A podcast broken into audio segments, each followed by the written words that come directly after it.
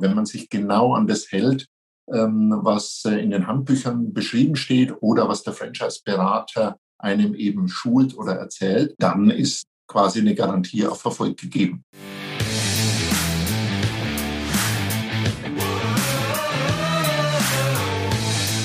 Herzlich willkommen bei dem Podcast Die Sales Couch Exzellenz im Vertrieb mit Tarek Abodela. In diesem Podcast teile ich mit dir meine Learnings aus den letzten 20 Jahren Unternehmertum und knapp 30 Jahren Vertrieb. Herzlich willkommen bei einer weiteren Folge von der Sales Couch. Und heute sprechen wir über das Thema Franchise und was du von einem erfolgreichen Franchise-System für dein eigenes Unternehmen oder für dich in deinen Arbeitsprozessen lernen kann, erfährst du heute. Und da habe ich mir einen ganz spannenden Gast auf die digitale Sales Couch eingeladen nämlich den Michael Auer. Herzlich willkommen, Michael. Hallo, Tarek. Hallo, äh, liebe Zuhörerinnen und Zuhörer. Und Michael, den habe ich eingeladen, weil der sich sehr, sehr gut auskennt. Nämlich mit dem Thema Direktvertrieb. Er war GM bei Bofrost, im Vorstand bei Vorwerk, hatte da auch was mit Thermomix zu tun. Und heute ist er Gesellschafter und Geschäftsführer bei der Firma Morgengold, was ein Franchise-Unternehmen ist. Herzlich willkommen, Michael. Stell dich doch kurz vor, dass die, die hier zuhören, ein bisschen wissen, wer du so bist. Vielen Dank, Tarek. Ja, mein Name ist Michael Auer. Wie man meinem Dialekt unschwer entnehmen kann, ich bin Franke, ich komme aus der Nähe von Nürnberg. Von der Ausbildung her bin ich Wirtschaftsinformatiker, äh, aber seit ja, über 30 Jahren ähm, Erfahrung im Vertrieb und Marketing und äh, ja, über 20 Jahre vor allem im Direktvertrieb und das Spannende im Direktvertrieb ist immer der direkte Kontakt zum Kunden und vor allem die Dimension ähm, entweder Selbstständige oder angestellte Mitarbeiterinnen und Mitarbeiter zu führen und denen auf dem Weg zum Erfolg zu helfen. Ja, und ich glaube, da hast du dir auch einen Bereich ausgesucht, gerade Selbstständige zu führen. Da werden wir heute auch nochmal drauf eingehen. Also diese Mischung zu haben zwischen einem Angestellten-System und auch Selbstständigen. Das ist ein interessantes Spannungsfeld.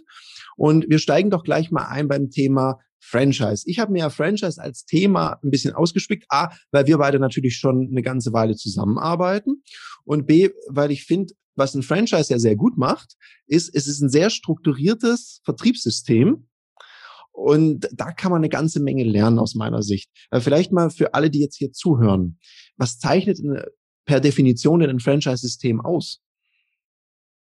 Der Franchise ist im Prinzip die Multiplikation von einem Geschäftsmodell. Wenn man an mhm. einem, als Franchise-Nehmer ähm, sich an einem Franchise-Modell beteiligt, mhm. bekommt man ein erprobtes, detailliert definiertes Geschäftsmodell quasi zur Anwendung. Und wenn man das genauso macht, wie es da drin steht, hat man eine ja, quasi Erfolgsgarantie ähm, und man reduziert somit sein äh, unternehmerisches Risiko im Vergleich dazu, wenn man eine eigene äh, Geschäftsidee realisieren will.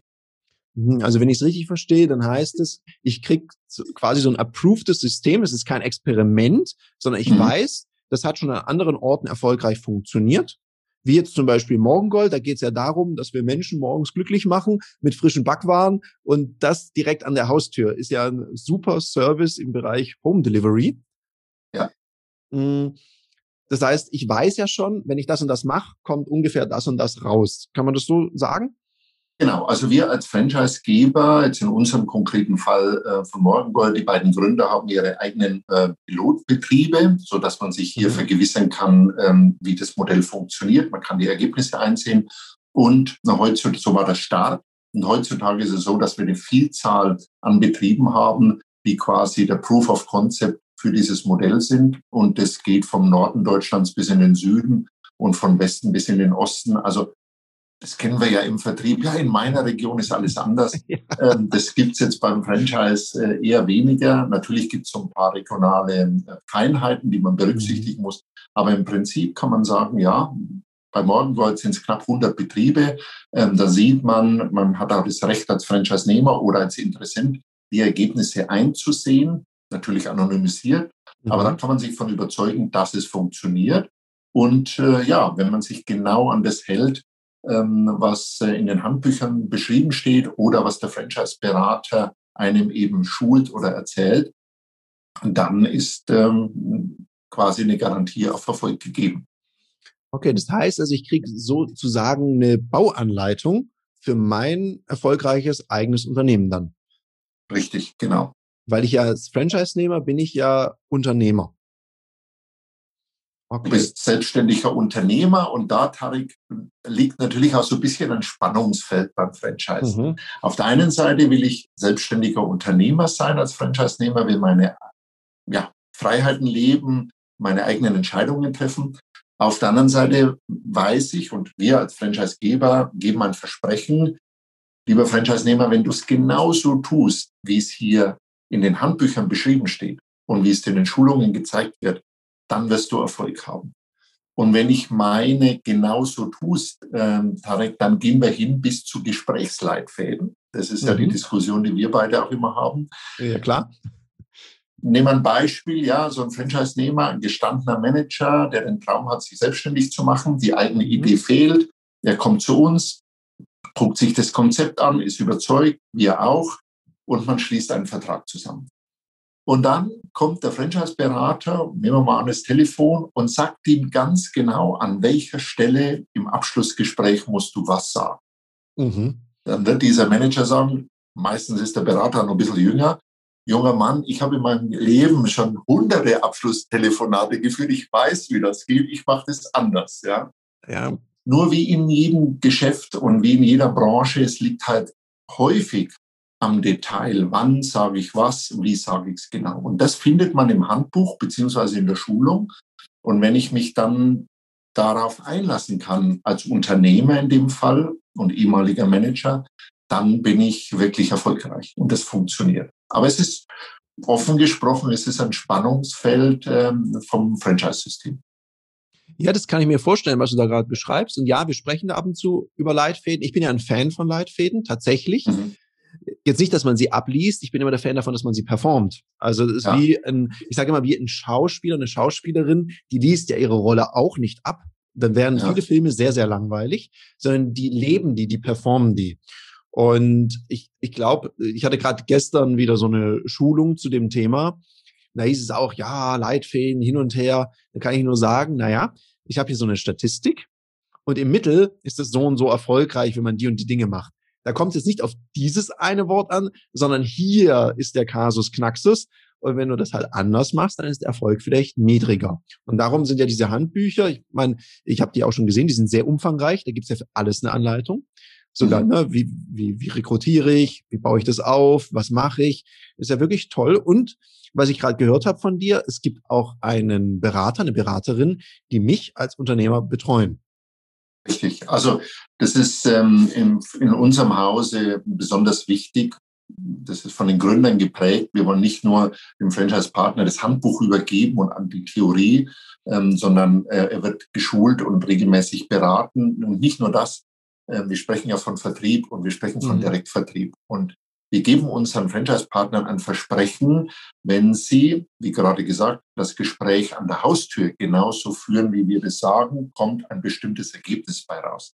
Das heißt, bei uns ist es so, die Berater können das auch vor Ort performen. Das heißt, die gehen mit dem Franchise-Partner raus, okay. von Tür zu Tür, zeigen ihm, schau mal, der Leitfaden funktioniert mhm. so. Das Ergebnis, in unserem Fall sind es drei Proben pro Stunde, ist die Messgröße ähm, und, und beweist das ihm praktisch, weil äh, was gibt's besser im Vertrieb als äh, beweisen oder überzeugen durch Vormachen. Ähm, ja, der Franchise-Berater bei Morgengold macht es vor, dann kann der Partner das nachmachen, dann gibt es nochmal eine Korrekturschleife, sagen du an der Stelle vielleicht dies oder jenes sagen ähm, und dann so findet quasi bei uns der Know-how-Transfer statt. Also in Theorie, im Handbuch, in der Praxis, in der Erläuterung und im Vormachen und Mitmachen. Mhm. Ja, es ist so schön, dass du das sagst, Michael, weil ich sage ja auch immer, Verkauf ist Mathematik und Erlebnis mhm. bringt Ergebnis. Und ich meine, ja. wenn man dann wirklich auch weiß, das ist die Benchmark, dann habe ich eine Orientierung. Das ist eben unterschiedlich dazu, wenn ich ein eigenes Unternehmen gründe, ist es ja so, vor allem wenn ich was ganz Neues mache, dann mhm. gibt's vielleicht auch gar keine Benchmarks dazu. Dann ist es relativ schwierig zu wissen, ist es eigentlich normal, dass es so lange dauert? Ist mein Sales Cycle brauche ich da jetzt wirklich drei Kontakte? Ging das nicht schneller? Ich habe keine Referenzgröße und die ist ja bei euch ganz klar gegeben. Und ich glaube, was noch da, darauf einzahlt, ich habe mal so ein bisschen recherchiert, es kursieren ja unterschiedlichste Zahlen dazu. Aber was, was ganz klar ist, ich habe auf vielen Gründerseiten gesehen, nur eins von zehn Startup schafft's. Also wir reden hier mhm. über eine Quote von denen, die scheitern, von 90 Prozent. Ich glaube, das sieht im Franchise wesentlich besser aus. Ich weiß nicht, gibt es da Zahlen, gibt es da Zahlen, die man verraten könnte? Wie, wie erfolgreich starten denn Franchise-Nehmer? Ja, also äh, das ist gut, dass du das ansprichst, Tarek, weil äh, ähnliche Zahlen kenne ich auch und, und gerade im Moment haben wir ja wieder so ein Hype, Start-up, ja, da gibt es mhm. Fernsehsendungen und äh, an der Börse und äh, bei den Kapitalgebern sitzen die Millionen locker. Ähm, und äh, die wenigsten realisieren aber, dass es ganz schwierig ist, äh, unternehmerisch erfolgreich tätig zu sein. Und äh, da ist eben eines ähm, wirklich gut, wenn man an, einem erfolgreichen Geschäftsmodell sich beteiligen kann. Und ähm, in, in unserem Fall ist es nochmal äh, doppelt spannend, weil du kennst die Reaktion. Viele sagen ja, naja, Brötchen morgens an die Haustür liefern, so schwer kann das nicht sein. Da brauche ich nicht die teure Einstiegsgebühr bezahlen oder äh, die Franchise-Gebühr jeden Monat abführen, das mache ich selber. Und de facto ähm, gibt es ja einige Wettbewerber und im Laufe mhm. der Jahre, wenn man so zurückblickt, ganz viele, die es versucht haben. Und erstaunlicherweise passiert genau das. Also fast alle davon sind gescheitert mhm. weil es eben nicht so einfach ist. Und es kommt auf viele, viele Details an.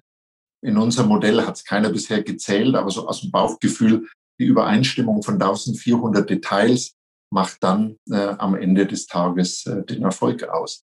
Und das ist eben auch für mich ein Proof of Concept für, mhm, oder ein Argument für so ein Franchise-Modell, weil ich dort genau das bekomme. Mhm. Ist, glaube ich, in vielen Branchen, ja auch in unserer Branche so, dass die Leute sagen, naja gut, so ein Verkaufsseminar, ich habe auch schon mal was verkauft, oder ein Führungsseminar, ich war ja mal Führungskraft, das kann ich auch. Aber ich glaube, ja. es geht, es geht am Ende vom Tag ja nicht drum, also das Brötchen an die Türe zu bringen. Dass das ein logistischer Aufwand ist, das weiß ich mittlerweile auch. Ich glaube, das ganze System dahinter, wie finde ich die richtigen Leute, wie mache ich den Vertrieb richtig, es ist die Summe von vielen Kleinigkeiten.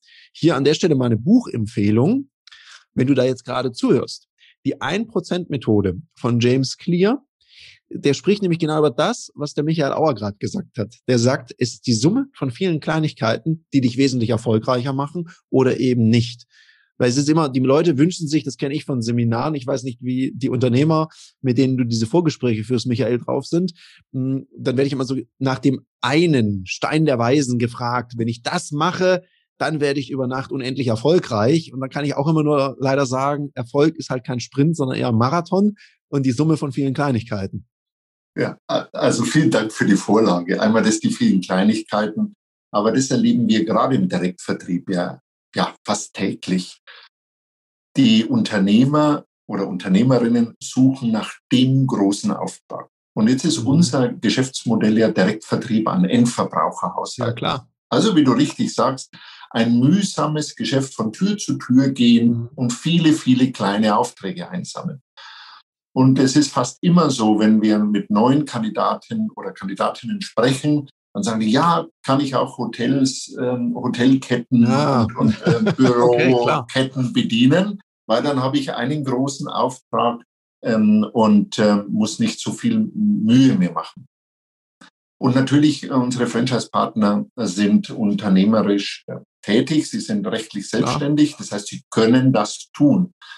Und ähm, ich habe gerade auch ähm, einen Partner im Kopf, der das gemacht hat. Ähm, und natürlich, ähm, es gibt die Forderung nach Zahlungszielen, äh, ja, die großen Ketten fordern Rabatte und so weiter.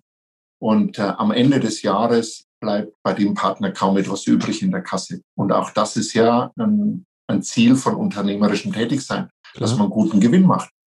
Und ich kann hier an dieser Stelle sicherlich keine Internas verraten, aber der Gewinn unserer Franchise-Betriebe ist im Prozentsatz zweistellig und die Zahl beginnt mit einer zwei. Das glaubt man eigentlich nicht, wenn man im Moment gerade so die Presse liest, weil Liefergeschäft ja, ja das Image hat, äh, defizitär zu, zu sein. Mhm. Aber ähm, wie gesagt, wenn man die 1400 Details beachtet, dann kann das Gewinn bringen und in unserem Fall sogar sehr viel Gewinn. Also wenn man es richtig macht, dann funktioniert es auch. Ja, und ich meine, euch gibt's ja auch schon sehr lange am Markt. Ich glaube, 30 Jahre sind's jetzt. Ja? Mhm. Wir haben da ja ein Event anstehen noch. Und 30 äh, Jahre, so lange muss man es auch erstmal durchhalten auf dem Markt. Und was du jetzt auch gerade sagst, dieses erfolgreiche Modell multiplizieren, wo man sogar sieht, und du hast vorher was gesagt, das hatte ich mir extra nochmal notiert, diese Aufklärungspflicht. Also ich kriege ja Einblick in die Bandbreite der Betriebe, weil es gibt ja dieses, im Finanzvertrieb gab es eine Zeit lang so die Masche, es wurde einem immer ein Kontoauszug von einer Monatsabrechnung mit epochalem Einkommen gezeigt. Mhm, mh. Ja, und das, das geht ja hier nicht, sondern ich muss ja aufgeklärt werden, wie so die Bandbreite ist. Weil es gibt ja nicht nur den ganz erfolgreichen, es gibt ja auch den mittelerfolgreichen. Also äh, vielleicht, bevor ich auf diese Frage antworte mit dem Erfolg, ja. Äh, du hast gerade gesagt, wir sind 30 Jahre am Markt. Das stimmt. Äh, wir sind sogar länger am Markt, weil wir sind ein inhabergeführtes Unternehmen mhm, und ja. einer der beiden Gründer ähm, hat schon vor 40 Jahren angefangen, ähm, Brötchen auszuliefern und äh, die Morgengold Franchise ist 30 Jahre alt. Und das ist ja auch das Schöne an inhabergeführten Unternehmen. Äh, kann ja hier auch den Namen nennen. Herr äh, Smea ist derjenige, der quasi damit begonnen hat. Und ähm, ist heute noch so, dass er ab und zu, er sagt immer, wenn er sonntags Langeweile hat, ähm, er sich ins Auto sitzt und eine Tour Brötchen selber ausliefert. Ich meine, früher hat er das mit einem klapprigen Auto getan. Äh, heute hat er doch einen etwas größeren Mercedes, ja. Ähm, aber das ist das Schöne auch an, an ähm, inhabergeführten Familienunternehmen. Aber nochmal zu deiner Frage bezüglich der Garantie in Anführungszeichen. Ähm, wir als ähm, äh, Franchisegeber, also Morgengold jetzt im Speziellen, wie viele andere auch, wir haben uns dem Franchise-Verband angeschlossen und unterwerfen uns dort auch einem gewissen Kodex. Ähm, und das ist genau das, also in unseren Kennenlerngesprächen erzählen wir in der Regel überhaupt nicht von den Top-Performern, sondern wir legen offen die mindestmöglichen Ergebnisse, sodass der und die Durchschnittswerte, sodass der Gründer genau weiß, okay, mhm. wenn ich mein Engagement entsprechend bringe, dann äh, habe ich die Garantie, dass dies oder jenes Umsatz- bzw. Gewinnergebnis dabei rauskommt. Und da haben wir auch eine gewisse Haftung. Also wenn ich jetzt einem Kandidaten erzählen würde, ja, Herr Mayer, kommen Sie zu uns und in zwei Jahren sind Sie Millionär, ähm, dann hätten wir auch ein, ein, rechtliches Problem de facto. Okay. Und ähm, das, ein zweiterer Proof of Concept letztendlich ist auch, es gibt in den letzten drei Jahren zum Beispiel keinen Morgengold-Unternehmer, der aufgrund des Modells gescheitert ist oder mhm. der es aufgrund von fehlendem Kapital nicht geschafft hat. Okay.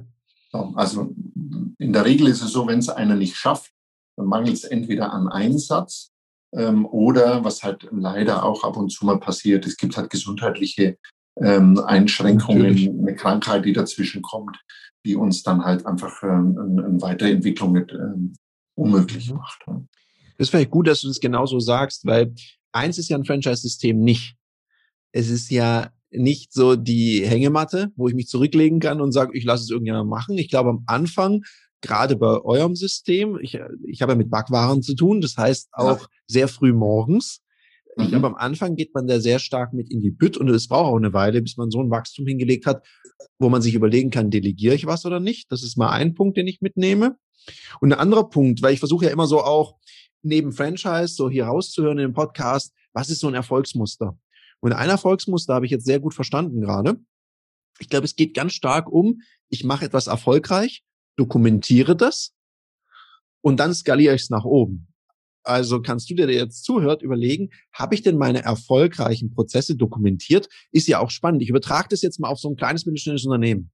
Jetzt kommt mhm. ein neuer Mitarbeiter, eine neue Mitarbeiterin rein und dann so das Onboarding von neuen Mitarbeitenden ist ja manchmal so, das läuft halt so nebenher.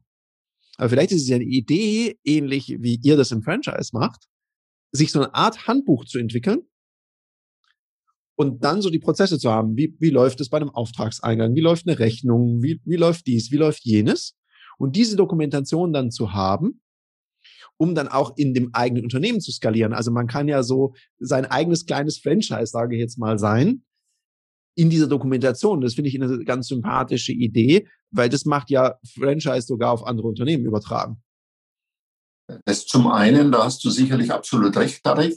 Zum anderen ist es auch ein ganz wichtiger Aspekt, weil das hilft dir, ähm, einzelne Prozesse oder Abläufe oder Bereiche mhm. personenunabhängig zu machen. Und auch wenn du äh, als Zuhörer oder Zuhörerin dein eigenes Unternehmen hast, sind ja ganz häufig Dinge auf dich selbst zugeschnitten.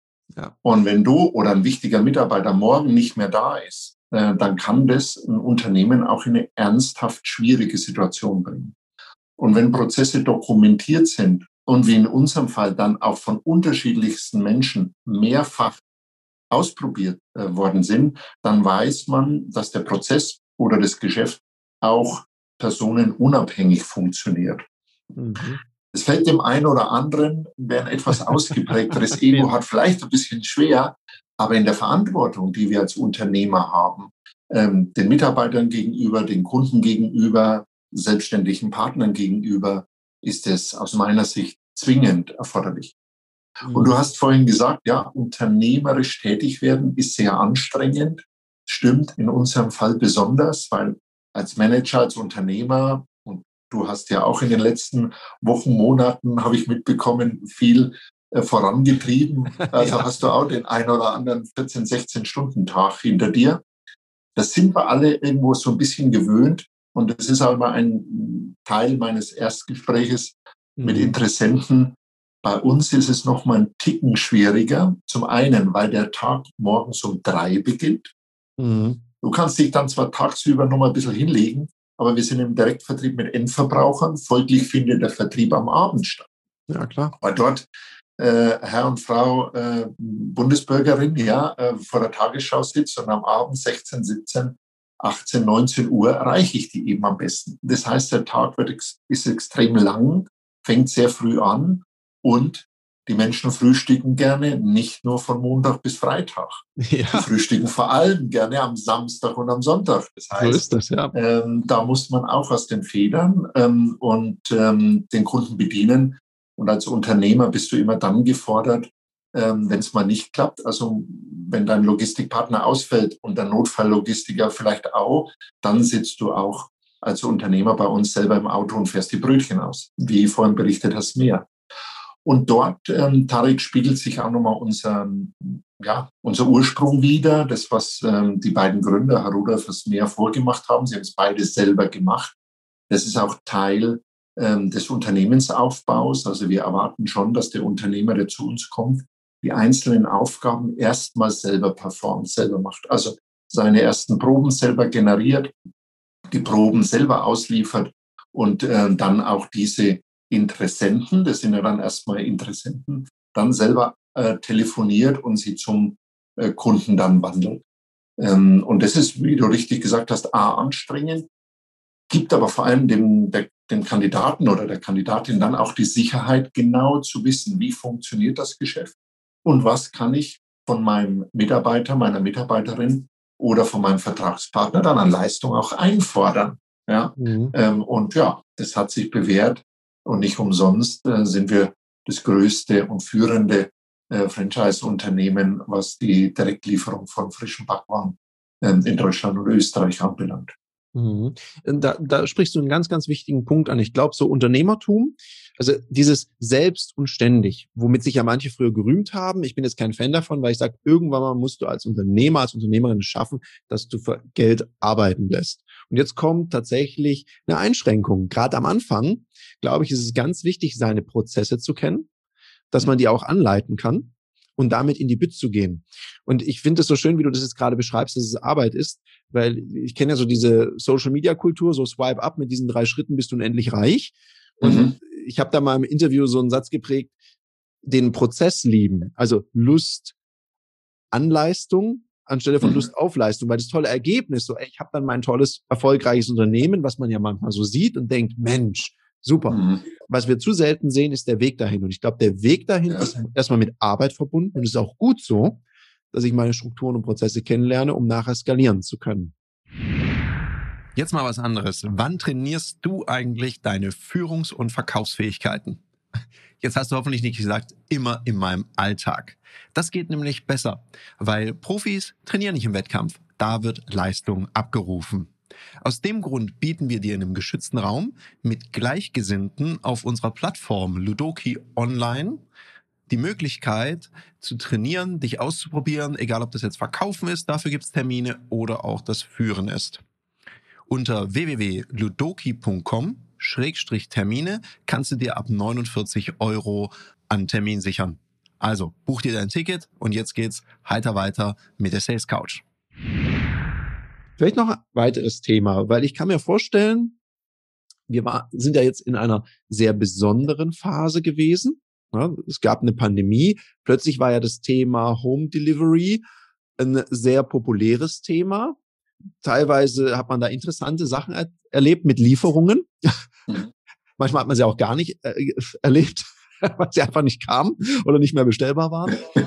Wie hat sich das denn für euch ausgewirkt? Haben die Leute jetzt mehr gefrühstückt, weniger? Also wie war es denn? Oder haben sie die Chance genutzt, um zum Bäcker rauszulaufen?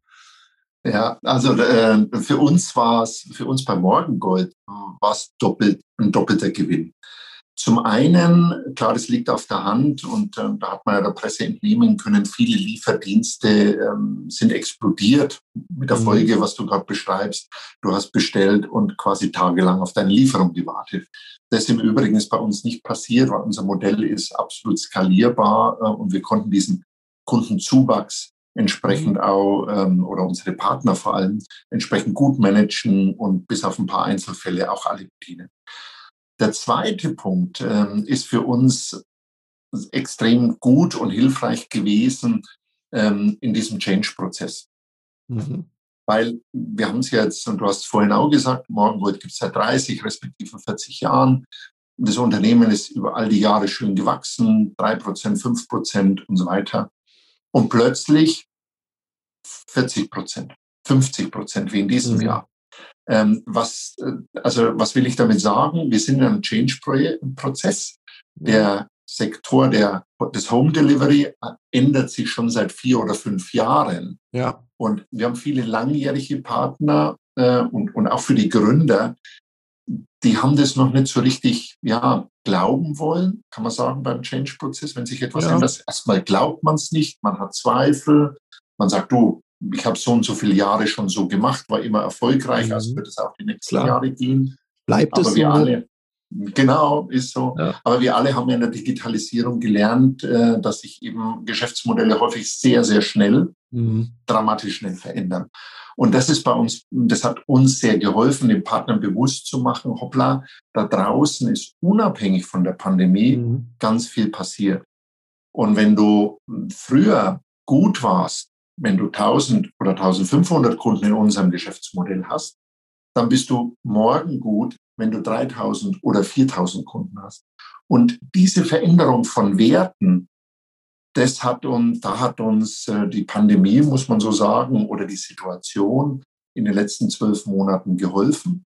Natürlich waren viele Partner und Partnerinnen am Anfang noch skeptisch und haben gesagt, ja, wenn mhm. Corona vorbei ist, dann verlieren wir diese Kunden wieder.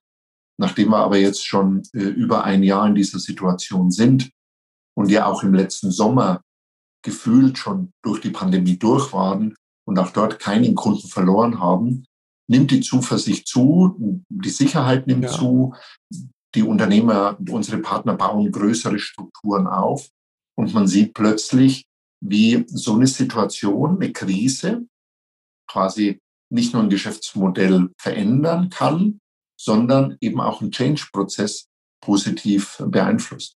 Ja gut, weil es dann irgendwann mal habe ich keine Wahl mehr.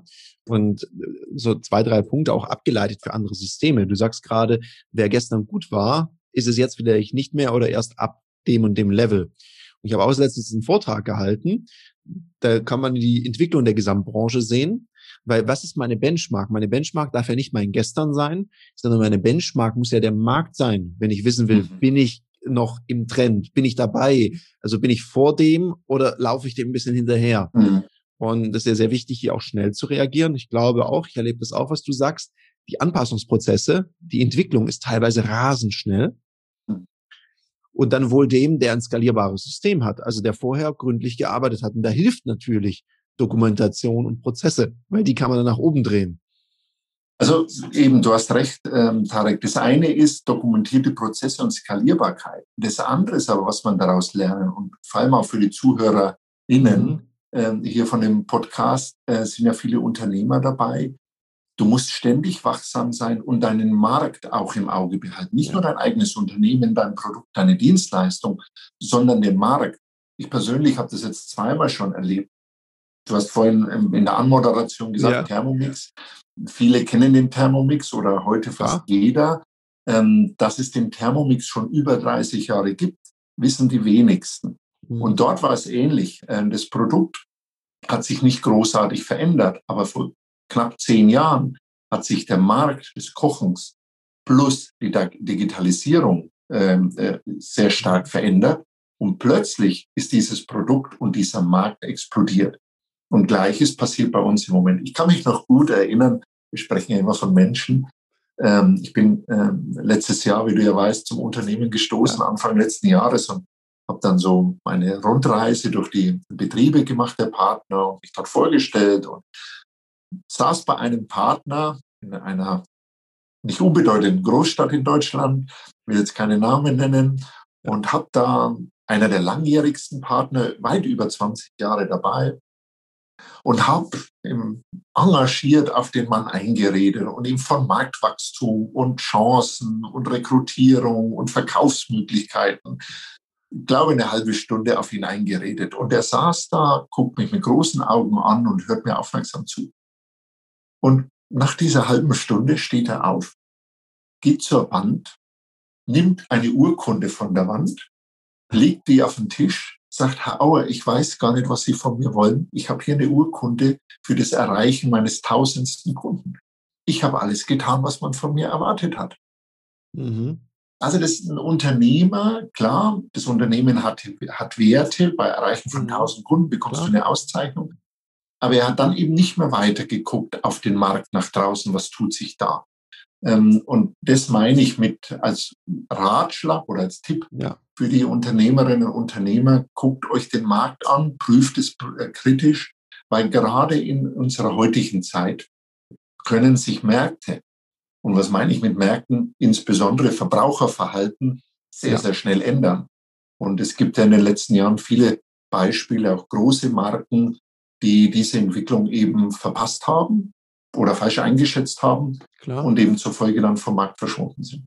Mhm, ja, spannend. Und weil man heute von Franchise hier die ganze Zeit sprechen, auch das ist ja eine der Verantwortungen, die wir als Systemgeber haben. Das heißt, du als Franchise-Partner bist zum einen immer auf der sicheren Seite, was die Rechtsthemen anbelangt. Also wenn sich irgendeine Rechtsprechung ändert, dann beobachten wir das und passen unser Modell oder die Verträge ähm, wir haben es mit Selbstständigen zu tun. Thema Scheinselbstständigkeit ist in Deutschland ein großes. Wir als Systemgeber passen das dann an und du als Mitunternehmer sozusagen profitierst davon. Und wir sind natürlich auch ständig gefordert, unser System an solche Marktentwicklungen, von denen wir gerade sprechen, anzupassen. Und de facto haben auch wir in dieser Pandemiezeit äh, unseren ähm, Partnern zusätzliche Instrumente an Hand gegeben, die es ihnen ermöglicht haben, auch in der Phase, wo kein persönlicher Kontakt möglich war, ähm, ihren Vertrieb entsprechend zu machen. Ja, ich glaube, ich glaube, ein wichtiger Aspekt, ich meine, ich, ich kann da nur zustimmend nicken, weil in meinem zweiten Unternehmen, dann habe ich ja ein Lizenzsystem für Trainer und Trainerinnen. Und wir haben sehr, sehr schnell am Anfang der Pandemie angefangen, auch Tools zu recherchieren, wie ist es jetzt möglich, digitale Seminare zu geben, haben da sehr viel, also habe Stunden verbracht mit irgendwelchen, auch wegen Datenschutz, klar, die Tools, die müssen natürlich auch sitzen. Und diese Vorarbeit, und das kann man ja dann weitergeben. Und ich glaube, das mhm. ist ein weiterer Vorteil da drin und heißt natürlich auch für mich als Unternehmerin, als Unternehmer, äh, ganz klar, guck dir die Trends an in deinem Markt, entwickle dich weiter und schau mal, wie entwickelt sich der Markt. Weil wir neigen ja dazu, ich meine, so ist man ja als Vertriebskind auch geprägt. Man guckt so, letztes Jahr habe ich den Umsatz erreicht, also ja. bin ich zweistelliges Wachstum ist schon richtig gut. Und ja. dann, ja, nur wenn der Markt dreistellig wächst, dann ist halt ein zweistelliges Wachstum nicht mehr so gut. Jetzt könnte man sagen, sei doch zufrieden. Auf der anderen Seite sage ich, ja, es ist doch schade, wenn ich das bestehende Potenzial nicht verwerte und nutze und wem überlasse ich dann den Markt, ist ja auch immer die mhm. Frage. Also mhm. mache ich da vielleicht ein Türchen auf zu, für zu viel Wettbewerb und irgendwann braucht es mich nicht mehr. Das, mhm. das ist, glaube ich, auch so ein Thema, dass Wachstum ja auch eine ich sage immer, Absicherung des Geschäftsmodells ist. Ja. Wachstum ist die Grundlage unserer Marktwirtschaft. Ne? Wenn man kein Wachstum mehr hat, äh, dann ähm, mhm. kommt man praktisch zum Erliegen. Aber mal Frage an dich, du bist ja auch Unternehmer, wie du gerade sagst, Tarek. Wie machst du das, den Markt zu beobachten, äh, dass es dir eben nicht so geht, wie wir gerade gesagt haben, dass sich der Markt mhm. plötzlich verändert und du verschwindest? Also ich nutze einige Tools. Also ich lese natürlich einschlägige Fachliteratur der Branche. Dann habe ich diverse Google Alerts laufen auf manche Themen, Themen, mhm. die dann aufpoppen. Oder auch Google Trends ist eine gute Geschichte, um frühzeitig zu sehen. Und ich schaue auch ein bisschen, gerade im Bereich Sales, gibt es ja vieles, was in den Staaten anfängt und dann zu uns rüberkommt. Ich meine, mhm. Fehler, den viele machen, sie übertragen Sales eins zu eins aus den Staaten auf Deutschland. Das funktioniert so semi-gut. Aber ich glaube, was so alles geht mittlerweile, digital, Hybridmodelle und so weiter, da kann man sehr viel lernen. Und was auch ganz wichtig ist, vielleicht auch als Empfehlung für den, der jetzt nicht in einem Franchise-System ist oder nicht so ein Netzwerk hat, wie wir uns das die letzten Jahre aufgebaut haben, ich tausche mich viel mit Kollegen aus. Weil mhm. es hat jeder, jeder mal was gehört und da einfach sensibel zu sein, weil ich glaube, wir Menschen, das kenne ich ja auch, wir filtern manchmal das raus, was wir hören wollen. Und ich bin sehr sensibel in Richtung der Dinge, die ich nicht hören mag, weil das einfach so wegzuwischen. Ich weiß noch ein Produkt, das ist vielleicht ein schönes Beispiel, wo mir ein Kunde gesagt hat, Mensch, ich habe da gehört, es gibt so sprachpsychologische Wirkungsanalysen. Mhm. Dann dachte ich, ah je, was, was ist denn das jetzt wieder im ersten Moment? Und er hat dann aber so euphorisch darüber gesprochen, dass ich gesagt habe, ja, also gut, da musst du recherchieren. Mittlerweile ist es ein sehr, also nicht nur die Analysen, er hat noch was weiteres gesagt so Thema, ich habe da so Vorbereitungskurse gemacht. Blended mhm. Learning heißt das. Und das mhm. weißt du ja auch, dass es mittlerweile ein sehr veritabler Geschäftszweig von uns ist, weil das mhm. hat mich natürlich angetriggert. Dann habe ich mich recherchiert, habe die Möglichkeiten, die darüber hinausgehen, erkannt und habe halt mal losgelegt. Also ich nehme dann ein Budget, teste das, gucke, gibt es da ein Proof oder nicht und dann so das Motto fail fast. Also wenn es dann nicht mhm. geht oder momentan der Markt noch nicht reif ist, dann lege ich es auch erstmal wieder zurück und mache die anderen Dinge, die dann da gehen. Also das ist mein Vorgehen ja. an der Stelle. Also ich kann das äh, alles unterschreiben, also vor allem Netzwerke ähm, und, und Gespräch mit Unternehmern. Ähm, das ist sicher auch ein Vorteil vom Franchisen, weil wir ja auch immer mit Unternehmern sprechen. Also jeder unserer Franchise-Partner ist selber Unternehmer und challenged auch uns als Zentrale. Ähm, mhm. was man vielleicht hier auch in die Community oder den Zuhörern noch sagen kann, auch aus eigener Erfahrung Empfehlung, ähm, das Organ des Beirates für sein Unternehmen zu überlegen. Ah, okay. Mhm. Und ähm, Beirat ähm, ist ja heutzutage in Deutschland leider noch nicht so populär mhm. ähm, und ähm, auch nicht so gut bezahlt. Folglich ist es nicht so teuer. Aber man hat die Möglichkeit, sich hier so zwei, drei Leute reinzuholen, die gerne aus anderen Branchen kommen und die einen dann immer challengen in den täglichen mhm. Aufgaben, ähm, genauso wie in den strategischen, aber eben mhm. insbesondere auch, äh, wenn sich Märkte verändern, ein Außenstehender. Und ich glaube, vielleicht geht es oft ähnlich. Also mir geht es manchmal so, wenn man so in seinem eigenen ja. Umfeld begraben ist, dann fehlt einem oft einmal die Sensibilität äh, oder auch die Information nach draußen zu gucken. Und externe Beiräte können auch hier im Unternehmer sehr viel helfen. Mhm. Das heißt also, ich kann als, ich brauche eine Rechtsform, Rechtsform für einen Beirat? Nein. Nein. Das heißt, ich kann einfach Menschen bezahlen, die dann, was weiß ich, quartalsweise zusammenkommen und genau. ähm, mich so als Sparringspartner, ich würde es mal so bezeichnen, ja. da begleiten. Die werden dafür genau. natürlich auch vergütet, aber wie du, wie ja. du sagst, in Deutschland ist es jetzt nicht, ist es nicht wie ein Aufsichtsrat in einer, in einer AG. Genau. Das ist der Unterschied. Der Beirat hat keine Haftung. Er kann natürlich mhm. demzufolge auch nicht mitentscheiden, sondern hat, wie das Wort sagt, eine beratende Tätigkeit. Mhm. Ähm, ich bin Beirat in einem anderen großen deutschen Familienunternehmen und kenne daher auch diese Aufgabe und Rolle. Ähm, und du trägst eben zum entsprechenden Fachfragen äh, bei für die mhm. Geschäftsleitung, challenge die, ähm, bist Sparringspartner, gerade so bei strategischen Prozessen etc aber eben auch bei solchen Dingen. Und man macht einen normalen Vertrag ähm, auf selbstständiger Basis, mhm. vereinbart ein, ein Salär pro Sitzung und das war's dann. Von der finanziellen Seite her. Ja, ja das, das klingt auf jeden Fall mal sehr, sehr spannend und ist natürlich mhm. auch eine schöne Möglichkeit, um sich, mir hat mal jemand vor Jahren empfohlen, so, so das Ding, ähm, nimm dir, wenn du zum Beispiel in einem Unternehmen bist, auch mal einen Juristen rein als Beirat. Ja. Sagte, günstiger kommst du nie an eine Rechtsberatung. Also das waren so, das sind schon so, das ist ein sehr, sehr guter ja. Tipp. Also überleg dir das auch, auch wenn dein Unternehmen noch jung ist. Es gibt ja auch Leute, die machen das auch, um was weiterzugeben.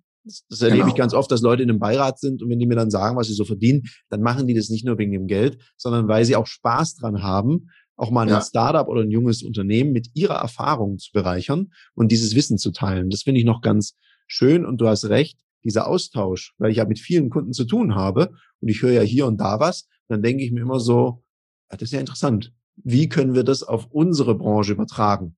Finde ich die bessere Fragestellung, als zu sagen, mhm. ach nee, bei mir, du hast es vorher gesagt, in meiner Region ist es anders, in meiner Branche geht es nicht. Ich finde immer spannend, wie könnte ich diese schlaue Idee in meiner Branche umsetzen? Und ja. diese Art der Denke, die empfehle ich jedem, der so ein bisschen Unternehmerinnen-DNA in sich trägt, äh, da, diese Fragestellung sich zu stellen.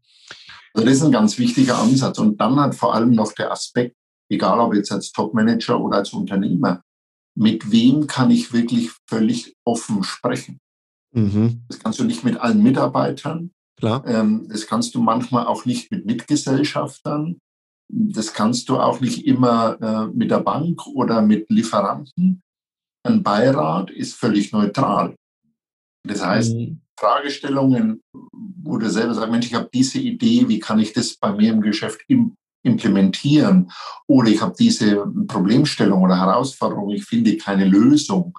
Ähm, wer kann mir da helfen? Solche Dinge, wenn der Beirat, das muss natürlich auf der persönlichen Ebene passen, klar, ähm, aber der Beirat hat ja null Interesse in nicht die eine, nicht in die mhm. andere Richtung. Er hat keine variable Vergütung, ähm, er hat keine Beteiligung. Also wie du es gerade gesagt mhm. hast, viele machen es auch wirklich aus dem inneren Antrieb heran, ja. etwas weiterzugeben äh, oder eben einfach einen Beitrag leisten zu wollen. Mhm. Und von der Warte aus ist das ein, ja, in Anführungszeichen etwas neutraleres Organ, als wie du vorhin angesprochen hast, zum Beispiel ein Aufsichtsrat. Weil ein Aufsichtsrat hat sehr wohl Interessen, weil er mithaftet, ja, ähm, mit dir entsprechende Diskussionen zu führen. Okay, wenn du, weil du hast ja sehr, sehr viel Erfahrung, auch im Top-Management, gibt es denn so einen Tipp, gerade wenn man mit Selbstständigen arbeitet. Ich meine ja auch äh, das eine oder andere Unternehmen, was du schon begleitet hast, das hat ja eine eher Handelsvertreterstruktur. Mhm. Ich glaube, Handelsvertreter zu führen, ich habe das ja auch schon hinter mir, das ist anspruchsvoll. Äh, hast du da, weil viele Vertriebsgesellschaften haben ja auch eine Handelsvertreterorganisation. Das ist ja nicht ganz so einfach. Mhm. Kannst du da drei, vier Tipps mit uns teilen? Was ist denn da wichtig? Wie kriegt man jemanden, der eigentlich selbstständig ist, dazu, die Dinge zu tun, die gut fürs Unternehmen sind? Ja, die Frage wird mir immer wieder gestellt. Also ja. da habe ich eine ganz klare Haltung dazu. Mhm. In erster Linie, Tarek, es geht immer um Menschen.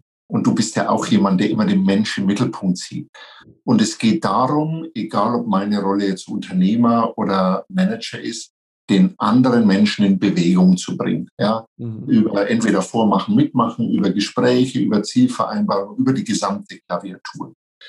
Mhm. Die zweite Thematik ist natürlich die Rechtsform, um das mal formal juristisch auszudrücken. Wie arbeitet man zusammen? Ja, mhm. klar ähm, habe ich als ähm, Vorgesetzter bei einem angestellten Mitarbeiter andere Rechten und Pflichten und bei einem, egal ob jetzt als Handelsvertreter, als Franchise-Partner, als Beteiligungspartner oder wie auch immer die rechtliche Form ist, in die wir äh, zusammenarbeiten. Auch dort muss ich, und gerade im Thema Selbstständigkeit, Deutschland großes Wort, Scheinselbstständigkeit. Ja. Es liegt immer nur darum, wie die äh, Gesetze oder Vorschriften eben beachtet werden oder eben nicht. Das heißt ganz klar, ein typischer Verhaltensfehler, den meiner Beobachtung viele Manager machen, wenn sie mit einem Selbstständigen, zum Beispiel du hast gesagt, Handelsvertreter, das sogenannte Weisungsrecht. Ja. Vom Mitarbeiter kann ich natürlich verlangen, nein, du fährst nicht dorthin, du fährst dorthin. Du besuchst jetzt nicht den Kunden, sondern den Kunden. Das kann ich tun. Beim Selbstständigen kann ich das eben nicht. Ich habe kein Weisungsrecht. Mhm. Aber ich muss ihn trotzdem davon überzeugen, dass es jetzt vielleicht in der Situation besser ist, nicht den Kunden A zu besuchen, sondern besser den Kunden B. Mhm. Das ist das, was ich meine. Ja? Also ich darf es dir nicht vorschreiben, aber am Ende des Tages auch ein Angestellten muss ich überzeugen, weil wenn ich beim Angestellten Vertriebsmann mein Weisungsrecht nutze und sage, fahr nicht zu Kunden A, sondern fahr zu Kunden B, dann wird er mir beweisen am Ende des Tages, dass meine Entscheidung eine falsche ist. Ich bekomme ja immer das, was ich will. Ja? ja. Also deswegen, ja, meine Haltung zu dem Thema ist, wenn ich führe, egal aus welcher Rolle heraus, in welcher Rolle der andere ist, muss den Menschen sehen und ich muss herausfinden, wie kann ich den in Bewegung bringen. Ähm, und da seid ihr ja auch Spezialisten. Ihr schult es ja immer, äh, rote Typen, blaue Typen und da gibt es ja mannigfaltige Möglichkeiten. Ähm, aber darum geht es im Wesentlichen. Und ähm, den anderen, egal welche Rolle das hat, respektvoll zu behandeln. Äh, ich glaube, dass das mhm. vor allem in der Zukunft ein ganz wichtiger Punkt ist. Respekt gegenüber allen haben und die Sensoren, Augen und Ohren offen halten. Wie reagiert mhm. der andere? Dann funktioniert das. Das ist cooles Fazit auch. Auch wir sind auch fast beim Schlusswort. Ich fasse das gerne nochmal zusammen, was ich jetzt gerade gelernt habe. Also zum mhm. einen hast du gesagt, glaubhaftes Vorbild sein, also vormachen, mitmachen. Dann unabhängig von der Rechtsform hast du was sehr Schönes gesagt. Ich muss ja auch meine Angestellten überzeugen. Also das heißt eher so inspirieren, anstatt Druck auszuüben. Und dann ist es, mhm. Ist das Führungsverhalten, und das gefällt mir natürlich besonders gut, als jemand, der Verkaufen liebt, ist ja auch, ich, ich verkaufe ja, ich muss ja den Sinn vermitteln. Also ich, ich begeister die Leute dafür. Und ich glaube, wenn ich jemand zu seinem eigenen Vorteil überzeugen kann, geht der auch mit. Und last but not least, sagst du es es geht um Respekt, den anderen in seiner Rolle, in seinen Lebensumständen wahrnehmen ich kann natürlich mein Unternehmen nicht immer völlig an den Lebensumständen von jedem ausrichten, aber ich kann zumindest dem anderen vermitteln, dass mir das schon wichtig ist und wir gucken mal, wie kriegen wir es gemeinsam hin. Ja, super zusammengefasst. Und wenn ich das noch mit einer Bitte oder einem Appell ergänzen darf, gerade Gerne. in Zeitalter der Digitalisierung. Ich höre ganz häufig, äh, können wir nicht eine App äh, für dieses und jenes haben, dass wir den Mitarbeiter besser steuern? Viele Dinge verändern sich, aber so manche verändern sich nicht. Und führen durch Vormachen und Mitmachen und durch Nähe am Menschen wird auch durch die modernste Technik nicht ersetzbar sein. Nicht heute und auch nicht in zehn Jahren. Man braucht sich nur an der Natur orientieren. Wir als, wenn wir als Kinder auf die Welt kommen, machen wir das nach, was unsere Eltern uns vormachen. Und wir haben keine App und wir werden auch in den nächsten zehn Jahren keine App haben, die uns zeigt, wie das Leben geht. Ja, danke. Das ist ein wunderbar, also das ist ja schon ein wunderbares Schlusswort gewesen und schöner Appell. Und gleichzeitig, wenn du jetzt hier zuhörst und sagst, wow, das Thema Franchise hat mich jetzt sehr interessiert, neben den ganzen anderen Tipps, dann hat, glaube ich, der Michael Auer nichts dagegen, wenn sich jemand meldet und sagt, ich möchte mich da mal drüber schlau machen. Mich interessiert auch das System Morgengold, frische Backwaren liebe ich ja sowieso. Dann rieche ich sie noch öfters. Wunderbar.